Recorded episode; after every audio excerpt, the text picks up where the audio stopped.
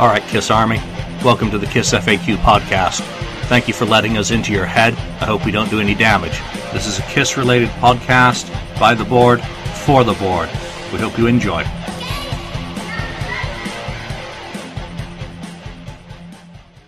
Welcome to episode 15 of the KISS FAQ podcast. Um, thank you, everyone, to listening to our last episode. Um, hope you enjoyed it and that you're going to enjoy today's. Joining me today are Lonnie, and returning to the show for, the first time in a while, Sean, welcome back. Good to have you again. Thank you. Our topic today is pretty straightforward. We're going to dig into some of the post reunion solo albums that uh, Gene, Paul, Ace, and Peter have put out in the years, I guess, since uh, Ace left the band in 2002. And, you know, we might as well just kick straight into this wonderful piece of art. Gene Simmons, and my version is the Asterix Hall. Um, but of course, there's there's much more to this album. Released in 2004 on Sanctuary, I think it was uh, the second the second album they put out on that label, following Kiss Symphony. Um, Sean, let's start with you. What were your impressions, your reactions, your high points and low points of Asshole? Well, I didn't hear the album when it came out because I guess I just wasn't aware of it. I didn't hear it until much later. Um, my impression of it was kind of weird because my mom bought it for me on iTunes and then burned it onto a CD, but she didn't put it into the correct track order. She put all the songs in alphabetical order. Ooh. And so that's how I always heard the album. And so today was the first time I actually listened to it in the correct order. And I certainly do like some of the songs, but listening to it today, maybe it's just because I'm not used to it, but I don't really understand why certain things are put in a certain spot or why certain choices are made. It's a it's an interesting album, but also very uh, baffling. You know, Gene's a guy. Gene's a guy who says that he doesn't like wearing a tie suit or any of that, and here he is on the number one album cover. You know, if you if you don't get past the packaging, he doesn't look like Gene on that album at all. Before you even get into the music, um, I can't think of how painful it is listening to it in alphabetical order. By the way, that's I'm I'm I'm thinking about that right now, and that does not sound pleasant. Um, but kicks off with "Sweet and Dirty Love." What do you think? That I mean, that that song's got a lot of Kiss history. What what do you guys think are you know like standout tracks here, Lonnie? "Sweet Dirty Love" is a good is a good track on there, um, and there's a there's a couple on there. Weapons of Mass Destruction isn't bad, but my whole problem with it is the production on that album. I mean, it's just awful. I mean, it sounds like it was recorded in a tin can, and I mean, the, the album itself to me just sounds like and feels like it was like he got the idea on a Sunday. Hey, why don't I do a why don't I do a solo album? So he thought of it on Sunday, recorded it on Monday, and put it out on Tuesdays. It's almost what it sounds like. It, it, it's just here, throw these songs and put them on an album, and I'll put out a solo album, and I'm going to call it.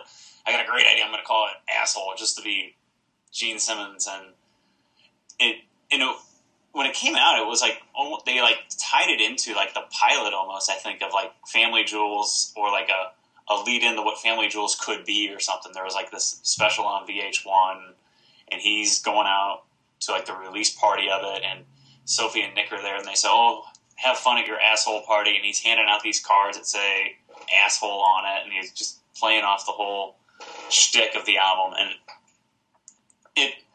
I remember the day it came out. It came out the same day as um, Velvet Revolver's album, and I went and bought both the albums that morning, and I had a good idea what the Gene Simmons solo album was going to be like because I I heard about it two weeks before it came out or something like that, and I just I just had a good I had a premonition of what it was going to be, and I put in the Velvet Revolver album first and listened to that first over the Gene Simmons album, even as big of a Kiss fan that I am, because I I just had a good feeling that it was just going to be a pile of crap, and to me that's that's what it is. But Sweet Dirty Love, there's a, there's some demos of that out that are that are good. That I think it could have, if recorded properly or had better production, it could have been a, a much better track. Um, but it, it just the album itself just just doesn't do it for me at all. Sean, coming back to you on this, what what Um, what are your standouts on this album? The tracks are there any that grab you, or are there any that really hurt you? Um, in terms of ones that I really like, um, I do like "Sweet and Dirty Love." I like that riff. I like a lot of Bruce's guitar on it. Um, the "Carnival of Souls" track I think is pretty cool. I, I really like the background vocals on that. Um, I think certain songs have potential. Like I think "Now That You're Gone" could have been really good. I just think there's a little too much going on on that song and several others where I think if they had been stripped back a lot more, they might have been more interesting. And then there are a lot of songs that just have really just out there lyrics that make the songs just hard to listen to, like Black to- Black Tongue and Dog, and If I Had a Gun, that are interesting ideas for songs, but just really bizarre lyrically and just hard to listen to. And the last one you mentioned there is one of the songs I kind of ha- have a whole problem with this album with. I was expecting, hoping for something eclectic, um, like his 1978 album had been. Um, and I guess we get that, but we get too many songs that are either covers or songs that have been purchased from other artists. Firestarter, obviously big hit in the UK. I don't know how, how it was here in America. Um, in the 90s for uh, Prodigy. Waiting for the Morning Light, yeah, well, that's a co-write. Um, but Beautiful, that he purchased that. You know, that's that's a cover. Um, Black Tongue, that's a cover. And, and it's just like it, Carnival of Souls is a recycle from '95. Weapons of Mass Destruction is a recycle. Sweet and Dirty is a recycle now that you're gone is a recycle. So you either got purchased songs and Bag, of course, was the writer of If I Had a Gun because that that's way out there, and Dog. Um, just it strikes me as being so lazy. So Lonnie, you say that you know I'm going to make a solo album on Saturday, go into the studio on Sunday. I think it's more like I'm going to make a solo album on Sunday. He calls a bunch of. You got any stuff I can use? Um, what's I, hey? I heard your song. Uh, you know, fifty bucks. An asshole, of course. You know that was by one of the Scandinavian bands. Um, so it's unoriginal. It's not really Gene when he's got so much good stuff, or think, stuff that I think is good in the can. For him to go out and buy all this stuff to kind kind of be like trendy. I mean, whatever turns you on. We, we've heard the story of how he approached that songwriter or guitarist to get that track. Um, so it's not like 78 where you get his eclectic, you know, writing styles. Lonnie, thoughts on that? No, I mean, there's there's no like Beatlesque. I guess Dream a Thousand Dreams might be the most maybe a hint towards 78 that you could that almost could tie into that 78 album. I mean, if he had more songs like that, or there's some songs um, when he released the um,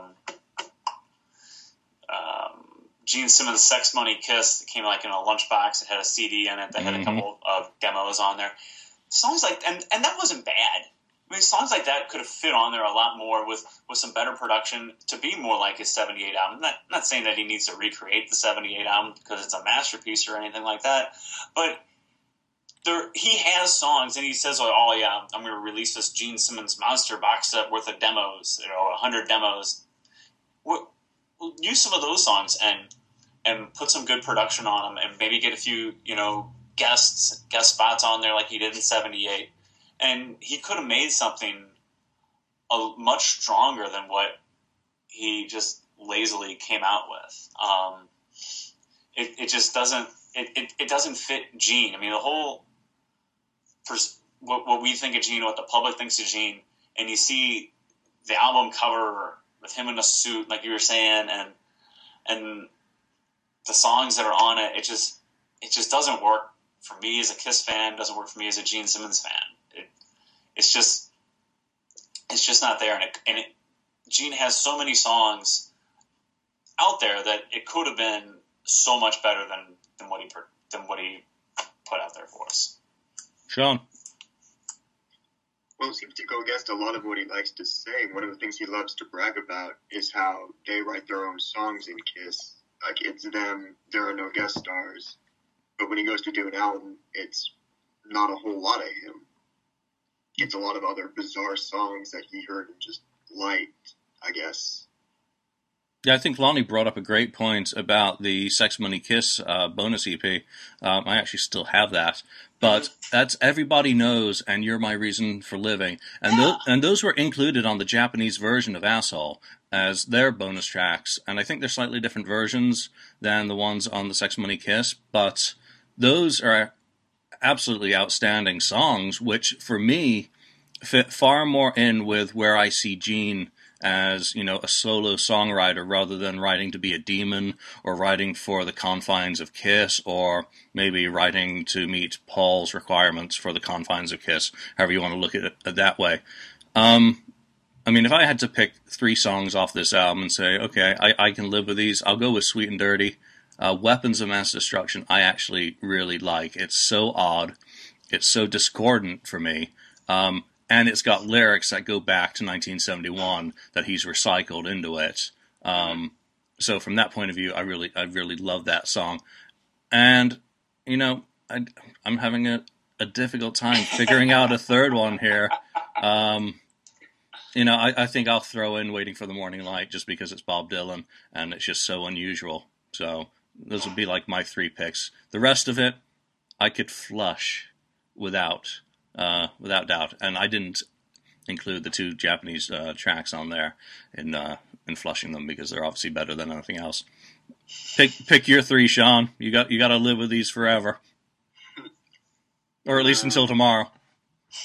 I would I would go with Sweet and Dirty Love as well, along with uh, Carnival of Souls, and I would actually pick the title track. While that does have really bizarre lyrics like the rest of the album. I think it works a bit more in that song than some of the other ones. Lonnie, three picks. I'd say I'd say Sweet Dirty Love, Weapons of Mass Destruction, and uh, A Thousand Dreams. And if I never heard any of the other ten songs again, I would be fine with that. What about the video to Firestarter? Well, didn't he didn't he shoot one dressed up as a pimp with yeah, Hollywood, which was totally fake and just. It's kind of disturbing to watch. Right? Yeah, disturb, disturbing is the one word there that sums that up. Sean, you ever see that video? Uh, yeah, I remember it vaguely. I remember like a big like yellow Humvee just sort of going up and down. yeah, the entire yeah, video. It's, it's yeah. awful. All right, let, us close out. Also, I just want to mention a couple of collectibles out there. Um, there is a five-track EP uh, with advanced mixes of Carnival of Souls and one of the other songs on it. Uh, let's see, Waiting for the Morning Light, slightly different uh, mixes. So he's done in Pro Tools and moved things around a little bit. So that's a cool one worth picking up. There's also an asshole promo CD for the song that's got the sheep edit, which I always found hilarious. Um, I can't imagine any radio station actually playing that song and wanting the asshole word bleeped out with sheep sounds. Um, but, you know, there you go. And of course, as Lonnie mentioned, the uh, Sex Money Kiss is, you can probably find that uh, lunchbox now for about $3. And, yeah, and it, find it on eBay for cheap. Yeah, so, you know, it's got that bonus uh, CD in it. All right, let's move on a couple years. So, Gene puts this out in 2004. Um, it's a pretty quiet time for the band in 2005, 2006, and Paul Stanley decides to get in on the action. He'd been talking about doing another solo album for quite a while. And he takes an interesting approach with, you know, let's hold this one up. Live to win. Winning. Sounds like Charlie Sheen. Um, so this comes out in 2006, and he signed up to Universal. Uh, so Paul is not going to be on Sanctuary or any podunk label. Sean, how did you receive Live to Win, what were your initial impressions of it? Uh, I actually really, really loved Live to Win when it came out. I don't know if it was just the right time because there was a lot of of stuff coming out of Kiss at that time, like Kissology, and maybe I was just on a high, but I really loved it. It was one of my favorite uh, Kiss related things for a while. Yeah, 2006 Kiss is probably uh, at its lowest point in this century. They they they don't do very many shows at all. They hit Japan in 2006. They did a casino show, uh, a couple of casino shows here, but I, I, don't remember much. But we're being spoiled with products. We've got Kissology and this album drops. I just remember being excited to see what Paul was going to do. I was hoping for again, like I did with Gene, for an album that kind of had parallels with 1978. So beautiful guitar tones is what I was hoping for. Um, because of how his 78 solo album. Lonnie, what were your hopes? Um, I was hoping for something similar to 78, obviously, because that's, that's just one incredible album. Um, and what we got is a little different than mm. what my expectations were. Um, but I enjoy it. Um, I enjoyed it at the time, and I still like the album. I I really like the title track. Um, and it's probably the one song that would maybe fit into a Kiss album or a Kiss show. Um, but and and I I listen I, I run to that track all the time. It's a it's a good fire fiery up type song. Um, and the rest of it is a lot of you know there's there's the ballads on there and a lot of stuff that that wouldn't fit in the Kiss. And it seems that some of those songs might have been song ideas that he had had for a while. Um, like Second to None is obviously about about his second wife Erin, and there's there's there's some decent tracks on there, and and I like it. I like um, every time I see you around. That's not a bad that's not a bad song. And Lift, I enjoy that too. Um, I enjoyed it at the time, and I, I still enjoy it now. It's it's different. It's not what you would expect from from you know, rock star supreme Paul Stanley, and it's it's not what he delivered in '78, but um, the product it's, it's it's very it's very produced, um, but and, it, and it's short. It's only like a, it's only like like a half hour, maybe a little bit over a half hour long. The songs are fairly fairly simple and fairly direct and to the point. But but I I enjoy it. It's not guitar driven like I would have liked, but I really liked it at the time. I went and saw him in Chicago on the tour and, and really enjoyed it. Yeah, Sean. But um, in terms of what I think of it now, um, I still really, really like it. Um, some of the songs really stand out to me, like "Live to Win" and "Lift" are the two highlights. Um, the big criticism I have of it is sort of the Aerosmith problem, which is that there are just a lot of ballads, and there doesn't need to be. Like I think I like Second to None and I think Loving You Without You Now. And then every time I see you around, I like those songs, but there, there's no reason for all three of them to be on one album. Yeah, when when your album's under half an hour and you know, it's three ballads. Fifteen minutes of it is uh, syrup. It gets a little bit sickly sweet.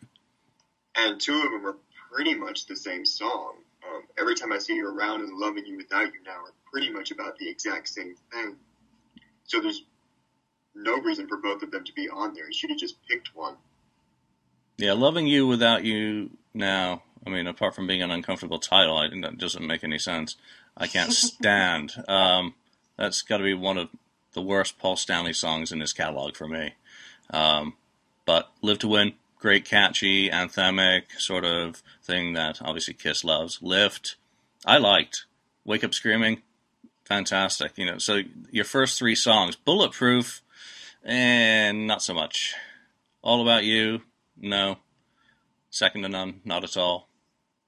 Um, it's Not Me, I liked. And, I mean, that's Holly Knight and uh, Charlie Midnight back in the scene. And Where Angels Dare. I think that last one takes quite a bit of heat for it kind of being nu metal, you know, new, all that sort of like modern rock at the time. But where I can't get into any of that other stuff, I you know, where Angels Dare was a pretty decent song, but the ballads, they just put me off. And I, it's the sound of the album. So same problem as Gene producing his album is Paul producing his. That it's thin.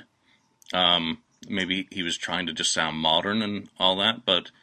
Mm-hmm. But with Bruce playing bass on tracks, I think I'd rather have Bruce on guitar on some of them, and uh, you know just let it scream you know, and that's not really to put down, you know, Brad and Tommy and John Five, who you know do most of the guitar work, but I think Bruce could have given it a little bit more life and vibe.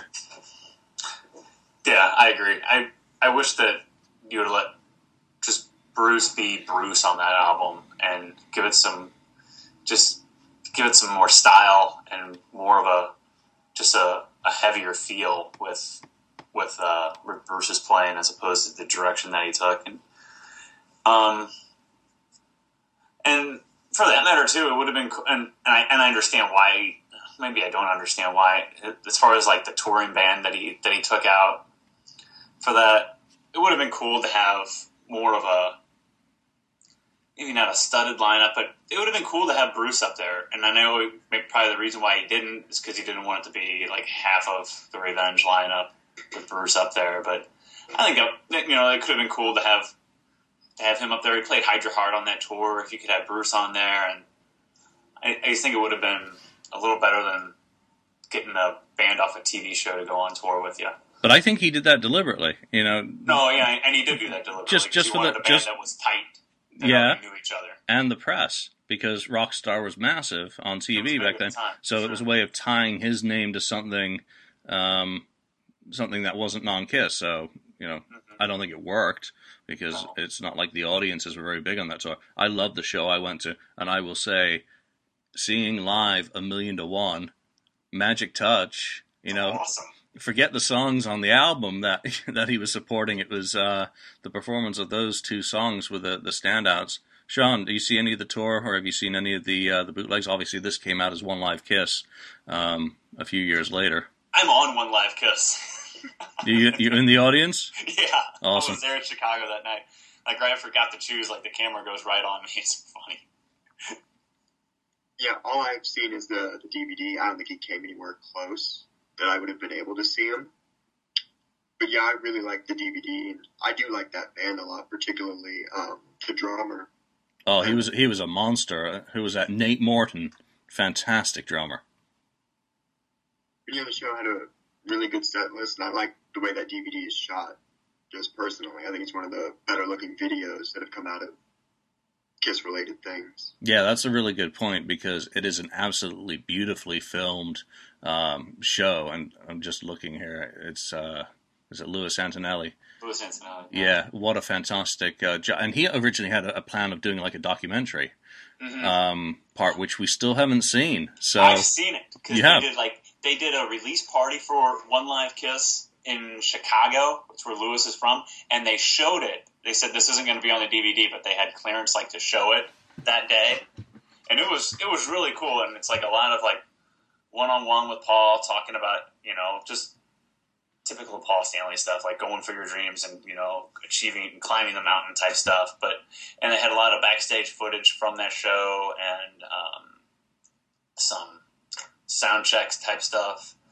And it Paul talks about his relationship with Louis Antonelli, how he met Louis in Chicago, like in '74.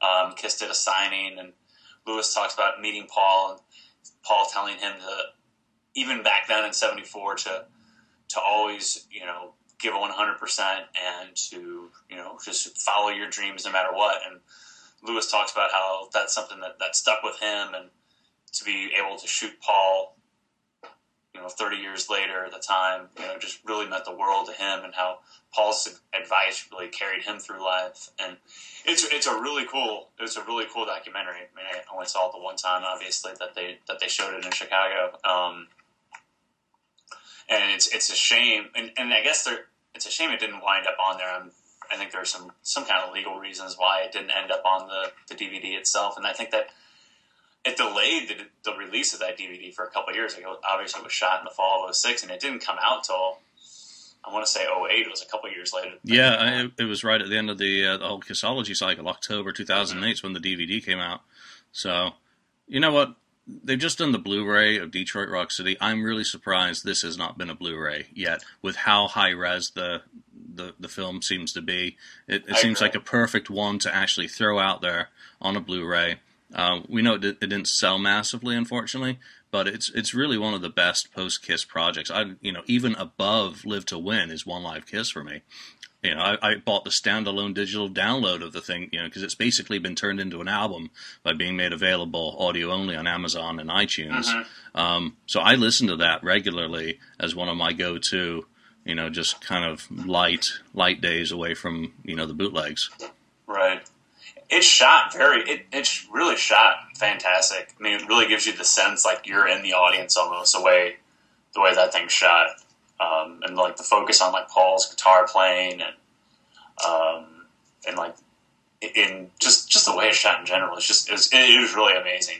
Um, All right, so let's wrap up. Uh, Live to win. I, I think it was you know pretty good effort by Paul. A little bit too much attempt to be modern and relevant and stepping outside what I hoped, but the the real winner in this whole album for me is the video. So One Live Kiss. If you guys ever listen out there, uh, get it out on Blu-ray and uh, put on uh, the documentary as well as a, a bonus feature because obviously it sounds like it would be a really interesting watch. From that high point, we move on. We go from the beauty and wonderful quality of One Live Kiss into Peter Criss. One for All. And we, we talked about this in a previous episode, uh, and we really dug into it. So I, I really think we'll get your, your guys' opinion on it quickly and try and get through this as quickly as possible. Um, Sean, One for All. Um, today was the first time I've listened to it in a long I'm time. I, um, probably the only, maybe the second time I've actually listened to the whole way through. And yeah, the only thing I can think of while I was listening to it is um, I work at uh, Walgreens part time to help pay for school, and we a lot of the music that's played over like the intercom is like cheesy '90s easy listening music, and I just thought most of the album would just fit right in there. yeah, it's not very impressive. I don't think it really showcases Peter's abilities that well, either as a singer or a drummer. I don't think he put emphasis in the right areas for his skill set, and a lot of it just comes off as really weak. For me, anyway.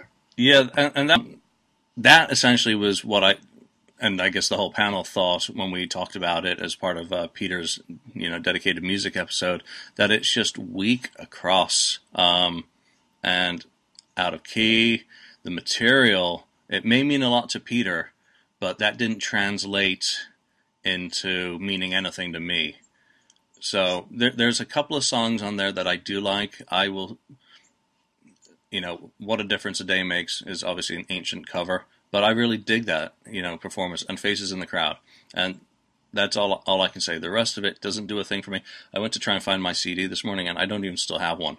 Uh, you know, I, I, I had a signed copy and I must have flogged it on eBay or in some auction to, uh, you know, get $9 back for it. Um, Lonnie.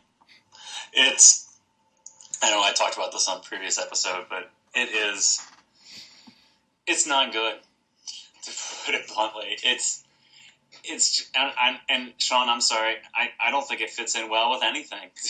even even in Walgreens background music, it's it's a it's a it's a mess, and it's it's a shame that this might be the last release we get from Peter Criss because it just it just leaves a bad taste in your mouth listening to it, and it's just like, what were you thinking?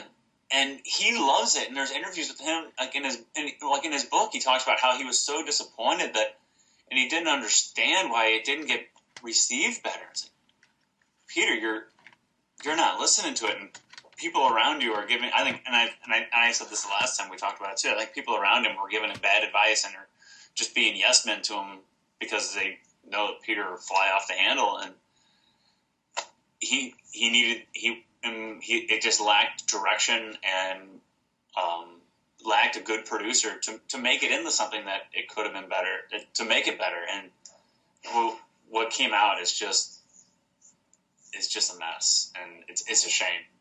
Which would you rather listen to for eternity? One for all or asshole? you know you're sp- you know where you're spending eternity if you have to listen to one of those for eternity.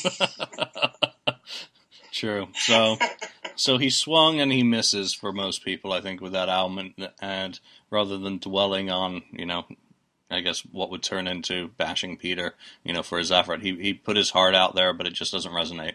Um, so let's quickly move on to Ace, and I don't. I got to look at the date this came out. I'm disappointed after all those years in the 1990s of saying the new albums, you know, be out in the spring. It'll be out in the spring. It'll be out in the spring. He puts it out in the freaking fall, right around the same time as a Kiss album. So you know, smart to kind of tag up on that, and it became you know his his uh, top charting album really. So Anomaly, Ace Frehley back in the groove. Um, I mean, I love this album from start to finish. There's maybe one or two tracks which you know are stinkers, but Foxy and Free, really cool vibe. Outer Space, the video, the single. Um, you know, he may have bought that song, but it, it's better than a lot of the stuff he's done. Pain in the Neck, Fox on the Run, Genghis Khan, absolute monstrous. You know, what a that's almost Spinal Tapish. 800 guitar tracks. I mean, obviously I'm exaggerating, but you know when he was talking about that, he was like he sounded like Nigel talking about his amp going up to 11. Yeah, but this has 100 126 tracks on this song. Um, my personal favorite on this album, Too Many Faces. You know, I, I just like the style, his vocal delivery, and the guitars. The guitars, it's just everywhere. The downside is the production for me, and that's been kind of a weak, a weak part. It just doesn't sound unified across the board. Sean, what about you on Anomaly? Uh, I really like Anomaly. I think it succeeds in a way that Asshole uh, doesn't. in terms the Ace tries to do kind of a mix of different things, but I think he's able to do it in a way that is still consistent and it doesn't feel like kind of a whiplash effect like Asshole does. Yeah, you can listen to I, it more than once, can't you? yeah. Um, there's a lot of cool tracks. There are you know big rockers like Outer Space and Foxy and Free, but there's also stuff that's really different from what Ace normally does, like normally does. Like It's a Great Life and Genghis Khan. Those are two of the standout tracks for me.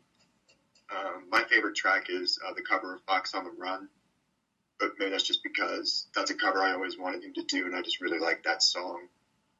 Um, the only downside for the album would be that weird cardboard packaging with the pyramid. I never got that.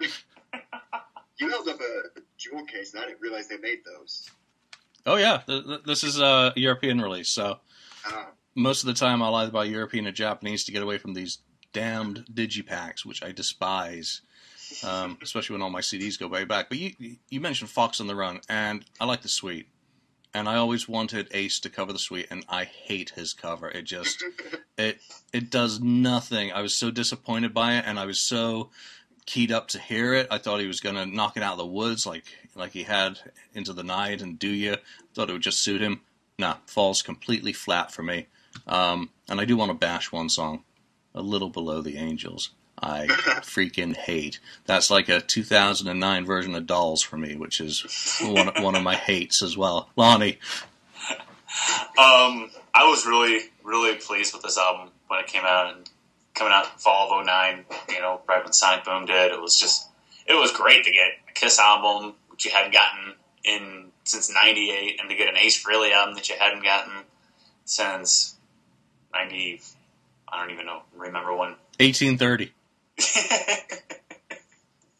but it was great. It was a great time to be a fan. You got both those albums at the same time almost, and I remember listening back and forth between the two of them, and which I'm sure a lot of fans did. And Foxy and Free, you're saying it's great. And Outer Space, and I know people, some people said they really don't like it. I really like that song. I think that song's, and obviously he didn't write it, but it fit is it just it just fit for me. I think I think Outer Space is it's just a great it's a great great tune that you know I, I thought it would get more attention than it did honestly. Um, Pain in the Neck is great. Sister it was nice to hear a, a, nice version of Sister after hearing the demo of it for so long, and I I thoroughly enjoyed the album. Genghis Khan, it's a great one too, but the uh, it could have been better produced, but it's it was for me, it's it's maybe maybe the best of these albums that we're talking about. it's maybe, maybe my favorite, and probably the one I listen to the most out of any of them. And I was really happy with it then. I was happy with it now. I'm happy with it now. And um, unfortunately, he didn't tour much for it. I mean, he did that solo tour like a year before it came out, and then did a few scattered dates for that. Shows on the East Coast and a few scattered dates in the Midwest, and that was it. And I was really disappointed for that. I was really hoping for more of a uh, more of a showing from him on the touring front after the album came out to support it, but that's ace for you sometimes. But I enjoyed it. Um, still do to this day. One of my favorites. I think the artwork's right up there in terms of quality with One for All. Unfortunately, the that's true. The, the morphing, I get the idea, but it doesn't work, and he rectifies that on the next on the next album. But my one complaint with the album is Sister. I really, really, really think Richie Scarlet should have been a guest on that one since it had been part of that lineup's um, set for so long. So I was a little disappointed. I think he was also taken off the the songwriting credit on that. Um, but you know, Richie's obviously back with him now, so hopefully all's good. And you you got to give a shout out to Frank Munoz doing a great job corralling Ace um, in this period. I mean, this album would not have happened without Frank, and you know, what a what a great job to finally have gotten Ace to complete an album. I remember meeting Ace in uh, San Francisco radio station when he was out here promoting it, you know, and, and he was just really happy. You know, he was he was enjoying it. Um, he was proud to have the album back out. So, you know, it, it's a fun fun thing to look back on 2009 when we were getting Kiss albums and Ace albums at the same time. I mean, it was like 1987 all over again. so, let's move on to well, the Return of the Space Bear. I got the bonus track on Anomaly, which was uh, I think only on the iTunes. So he revisits his uh, legendary Tom Snyder commentary. That's kind of that's kind of fun. But let's move on. Space Invader, and here's another non-digipack. Uh, Japan. So that's obviously very new, and that's current most current release of all these guys is Space Invader, which I think number one he deals with the artwork issue, goes and gets Ken Kelly to do something, and there he is in silhouette in all his 1977 glory, you know, standing on the steps to a spaceship. So I like the art. Absolutely, it's, fantastic. It's nice and dumb and simple and well executed. Uh, musically, the album I think is the strongest post Kiss release of anyone. Um, by far. I absolutely love, still listen to on a regular basis. Everything on this album is fantastic, with the exception of the the Joker, which you know it's the second album in a row that his covers fallen flat for me. Um, and I always look forward to what he does because he he picks some good covers, but where I say the production wasn't that good on Anomaly, there's so much more guitar layering on this album. It's got so much more depth, so much more vibrancy. Um, even though a couple of the songs aren't necessarily as good as the material on Anomaly, they sound better. So, Sean, what was your take on Space Invader? Um, I actually didn't really like Space Invader that much. Um, I don't know, it's a weird album because I don't have a whole lot of bad to say about it, but I don't have a lot of good to say either. Um, to me, it's just something that kind of exists. I sort of forget the songs as soon as I hear them, and it just doesn't do anything for me. Uh, there are a couple songs I think are catchy. Um, I really liked uh, "Past the Milky Way," but other than that, the album just just sort of flat to me. Lonnie, I really enjoy this one as well. Um, I want to hold you. It's a really standout track for me on the on the album. It's catchy. It's got a great feel to it. Space Invader, give me a feeling. I think it's it's a great album, and it, it really showcases Ace um, with the guitar work, like you were saying, is is is really good, and the production is, is better than Anomaly. Um, I think I like I think I like Anomaly as an album a little better, but it's I, I really enjoyed it and still listen to it quite. I mean, it's fairly new, but I still listen to it quite a bit, and I will agree with you on the Joker. It was it didn't. I was really kind of skeptical at first when I heard that he was going to be covering it, and then when I heard it, it's like, yeah, I was, I think I was right on on that. It was not a good choice, and it kind of makes me a little curious and a little leery of what this cover album that he's putting out is going to sound like after the two covers that he's put out since with Anomaly and Space Invader. What this is going to sound like? He, I hope he, I hope he nails it, and it's more like along the lines of like Do Ya was, but the Joker just didn't do anything for me. But the uh, guitar work on the album is great. Production on it is fantastic. Also, I, I really, I really enjoyed, enjoyed this one also he just seems that he has so much more clarity on this album. You know, maybe maybe the years of getting over his his addictions, you know, maybe settling down. I mean, he, he's got several collaborations with his fiancee Rachel Gordon on this, and you know, I was worried about that because when you kind of mix business with you know personal stuff, I was like, oh god, here we go. It's going to be you know, like Rick Allen of Def Leppard's uh, album that he did with his wife. I, I was just worried that it wasn't going to work. And he purchased some songs again. You know, "Past the Milky Way" is a cover. You know, that, that's he's rewritten that um, originally by Chris Cassone, the the, uh, the obviously the co-writer, and that's up on uh, YouTube, so you can go catch out that original version. And I was really worried when I first heard "Give Me a Feeling." Uh, you know, as a single, I was like, oh, oh, you know, it, it was kind of poppy and not very ace. So I was so so happy with you know heavy songs. Um, Space Invader, great song. Toys, he's performing that live on tour at the moment in Australia, or he was in New Zealand today. Um, you know, Past the Milky Way is really groovy, you know, groove driven piece. Um, Reckless, good song, but my pick on this album is actually uh, Inside the Vortex. You know, it, it just changes direction so much. So, love the album, and I look forward to this uh, this covers album. It's a two two album deal that he signed with these guys, and hopefully he'll be working on that when he gets back from tour. Um, all right, let's continue. Um, so that's basically the core of the post uh, the the post reunion solo albums hopefully Gene's going to pull his thumb out and do another solo album, or awesome, or give us or give us his box set. Give us that box set. That'd be cool. Paul has mentioned in an interview over the last couple of years he wants to do another, but I don't see that happening. I don't worry about that. Um, one of the other great kind of recent solo albums is here's a digipack. Um, Bruce BK3 really again powerful album. Extremely good guitar work. Kind of reminds me of uh, Revenge in Errors. Um, he's got a lot of guests on this. Um, Eric Singer on I'm the Animal, and Gene on uh, Ain't Gonna Die. So BK3 guys, Sean, what do you you got it? You like it? You hate it? Yeah, I really like this album. Um, I think it's a, a big improvement over the first two albums he did, though I did somewhat enjoy those.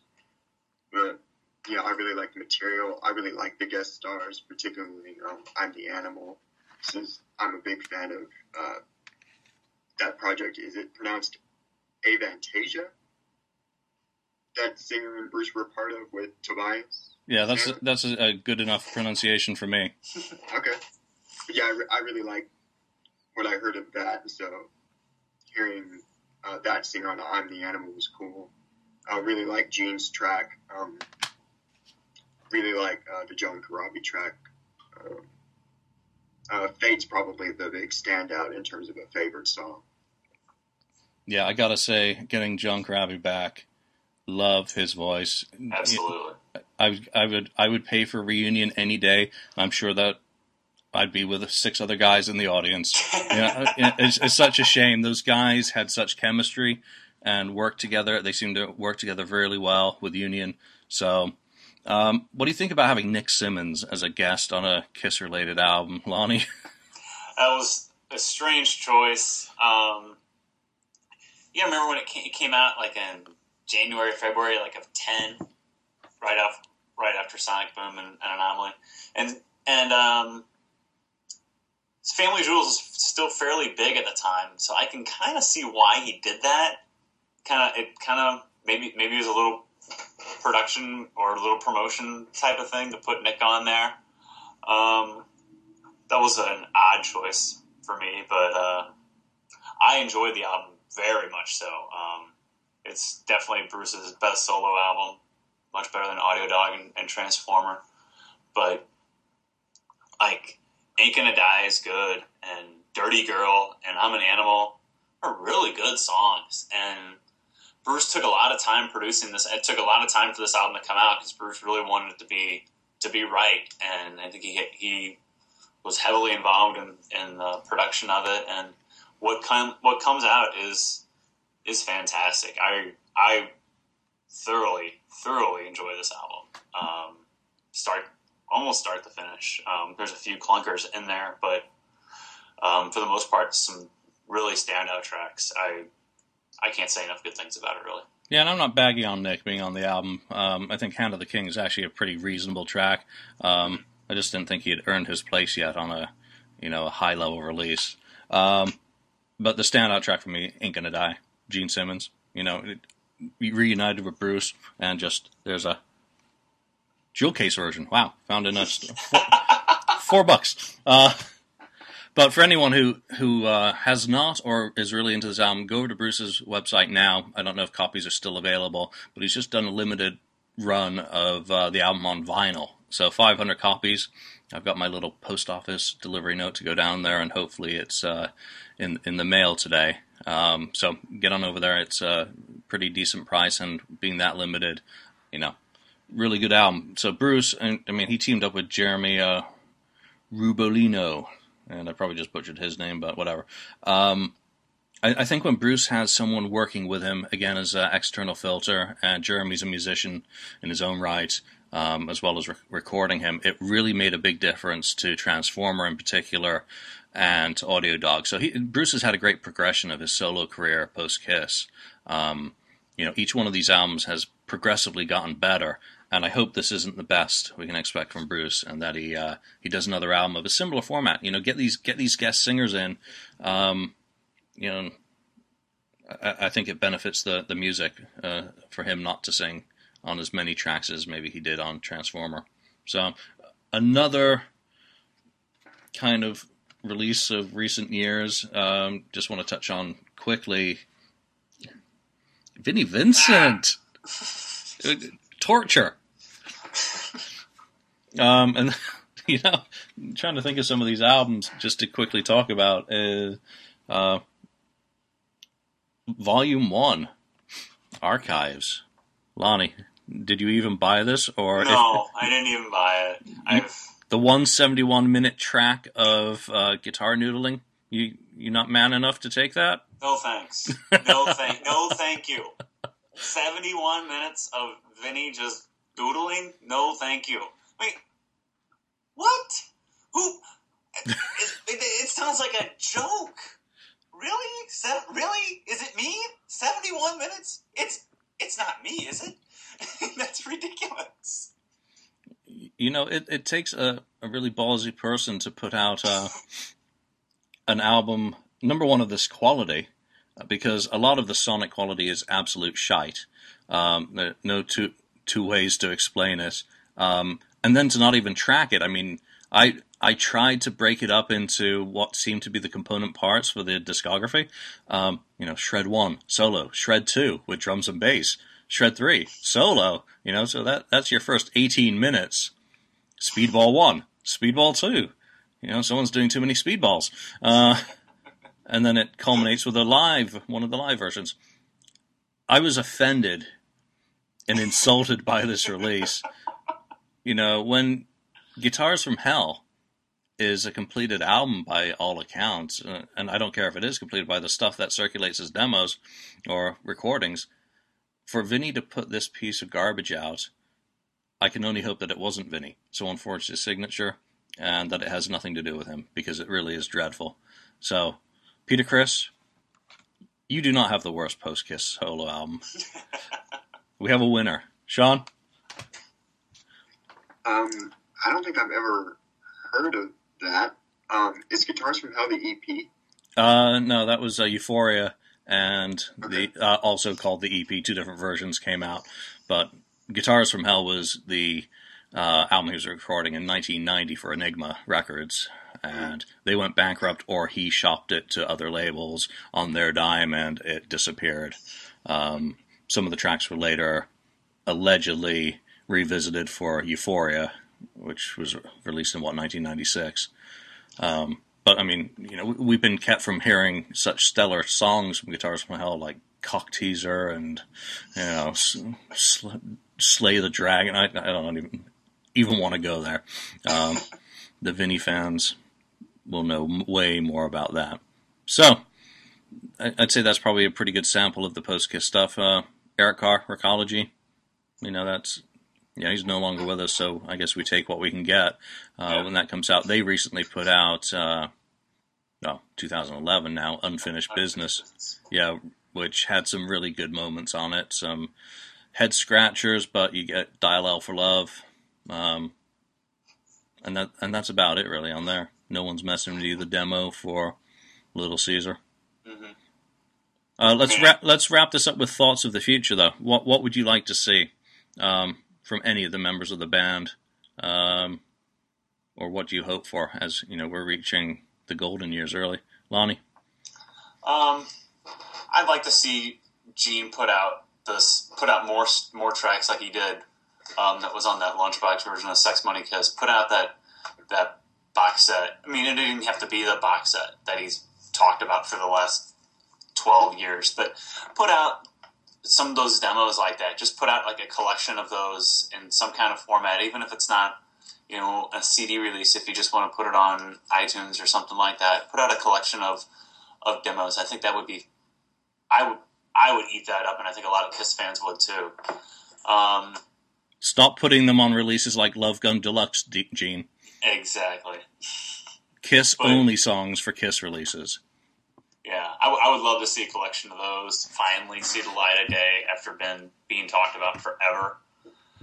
Um, I'd like to see I'd like to see Ace do another Ace album, not the covers album, which I'm, you know, I'm looking forward to it. But I want, I don't know, because just the way the other two covers recent in recent years kind of failed to hit the mark. I'm, I'd rather just get an Ace Frehley album from him. Paul, I don't know. With Paul's the shape of Paul's voice right now, I don't know if we can really expect to hear a Paul Stanley solo album or what it would be like, or I don't I don't see Paul doing a solo tour, going out and singing twenty songs or even fifteen songs by himself every night on a, on a solo tour. But that'd be I don't I don't I don't see that happening now. But and Bruce, I'd like to see another album from Bruce. Like I said, I really enjoyed BK3, and I, I would I would eat up another album from Bruce in the same manner that that BK3 was with a lot of different singers and you know Eric, get Eric on a track, get Corabi on a track or two. That'd be fantastic, and and I wish Peter would do something that could be a final stamp on his musical career to give us something better than what One for All was. Would be my hope for that. Yep. Don't let that be the bookend to his career. Sean, what would you like to see or hear? Um, I'd be open to uh, something with Bruce, whether it be a, a, fourth solo album or something with Union or ESP. Uh, something with Bruce would be really good. Um, I am looking forward to uh, the Ace covers album. So, and I could take or leave another like original solo album from him. Um, I would like Peter to do another album just to see if he could do something that would, I think, better suit his skill set than One for All did. Um, yeah, I don't know if I want Gene to do another album just because I don't know if he would actually, how much effort he would put into it, or if we would get something similar to Asshole again. And I, like Lonnie, I don't want uh, a Paul album just mainly due to the vocal issues. Yeah, and that that's uh, kind of where my perspective is. Um, I'm not worried about you know what he may do, but I heard yesterday uh, I was reading Blabbermouth, and there's um, a collaboration between Def Leppard's Phil Collen and a Delta blues singer coming out. I would love Gene to do a lounge album and and set him and set himself up with a lounge residency in Vegas. You know, just for a week. Like in a white suit. Yeah, exactly. you know, um, something different. You, you know, it could come across as sleazy for Gene and and be somewhat easy. You know, a cover of Lounge Classics by Gene Simmons.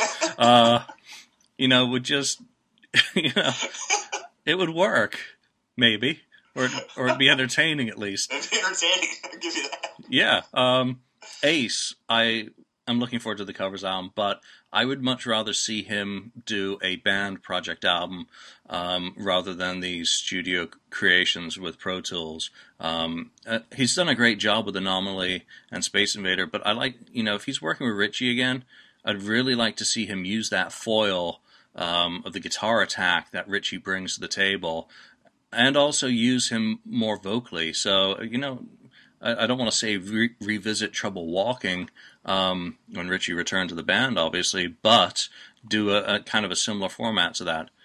Peter, you know, I, I, said it in the other episode about him. Get that rock album finished. Do not let um, One for All be the bookend to your career musically. But you know, it, and again, as I said then, if breast cancer is going to be the bookend to your career, I can live with that. But I'd like to hear him rock out because I love Peter's voice. Um, it'd be nice to hear it. Bruce, same as you guys. You know, it's it's do the same similar thing again.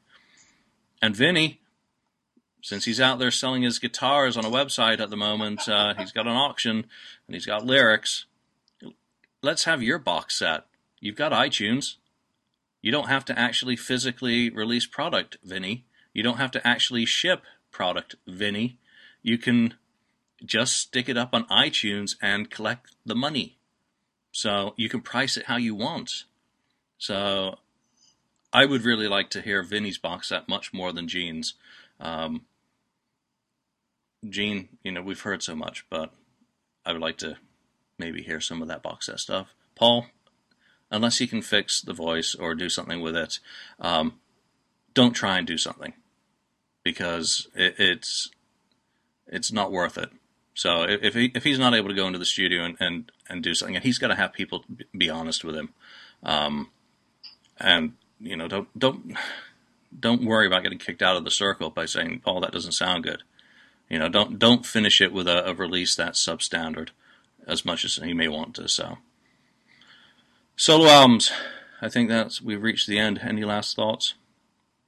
Oh wait, those were our last thoughts. Okay, that's the end. Um, thank you everyone for joining us today. Lonnie, St. Louis Kiss, and Sean, Hooligans Holiday. Thank you both for joining, and enjoy the show. We will see you again soon. Thank you. Thank you, everyone.